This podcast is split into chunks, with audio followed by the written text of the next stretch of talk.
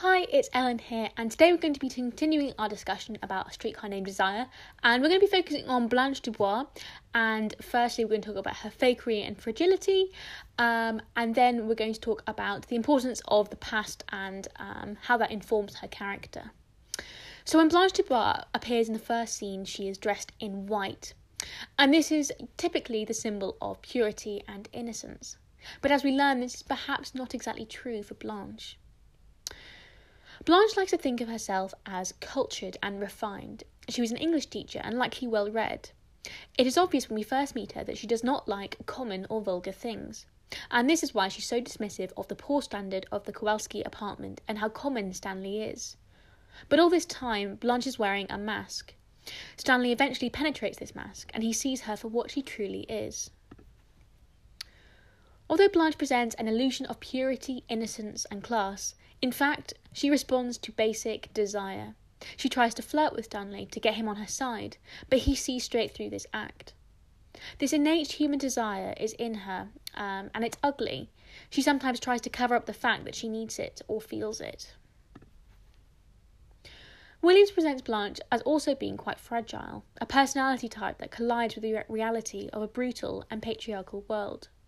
We learn that she has come to put a veneer over her life, which was previously quite degenerate and sexually open. With Blanche, it's quite hard to tell the truth um, and what she is constructing as an illusion. So we know that Blanche, um, quite symbolically, is wearing white when we first see her in scene one. And she likes to create this veneer of being sophisticated and um, demure, and she's very dismissive of the poor standard of the Kowalski par- apartment and how common Stanley is and this immediately sets them at loggerheads, which will be the core theme throughout the play. The death of Blanche's relatives and her relationship with her previous husband influence her present character. During the play, Blanche confesses that she once was married to a young boy, but we later learn that this may well have been a cover up for a liaison she had with a young male student. She says that the young man Alan was very tender and not conventionally male. This starkly contrasts to Stanley, who is very conventionally masculine. Blanche informs us that she found him committing a homosexual act with an older man, and this disgusted her.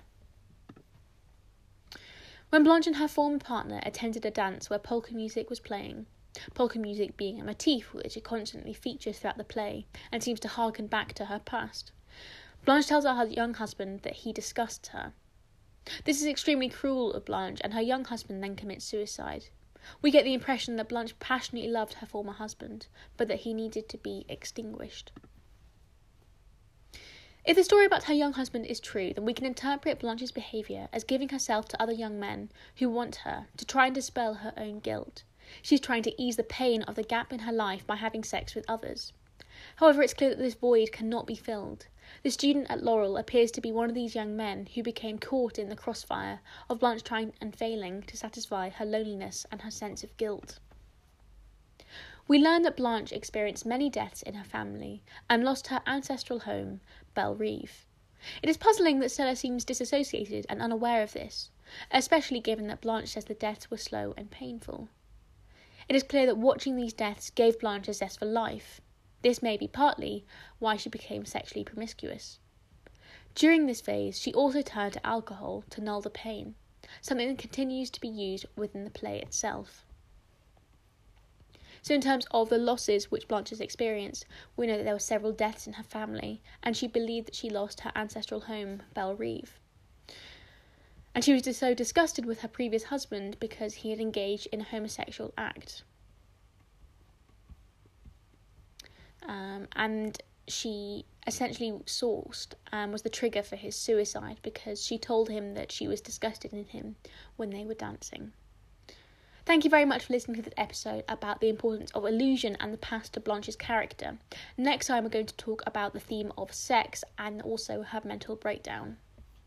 If this episode has got you in the mood for more revision, then head over to senecalearning.com where you can revise all of your A level subjects absolutely free. And if you're on Apple Podcasts or Anchor, then you will find a link in the bio.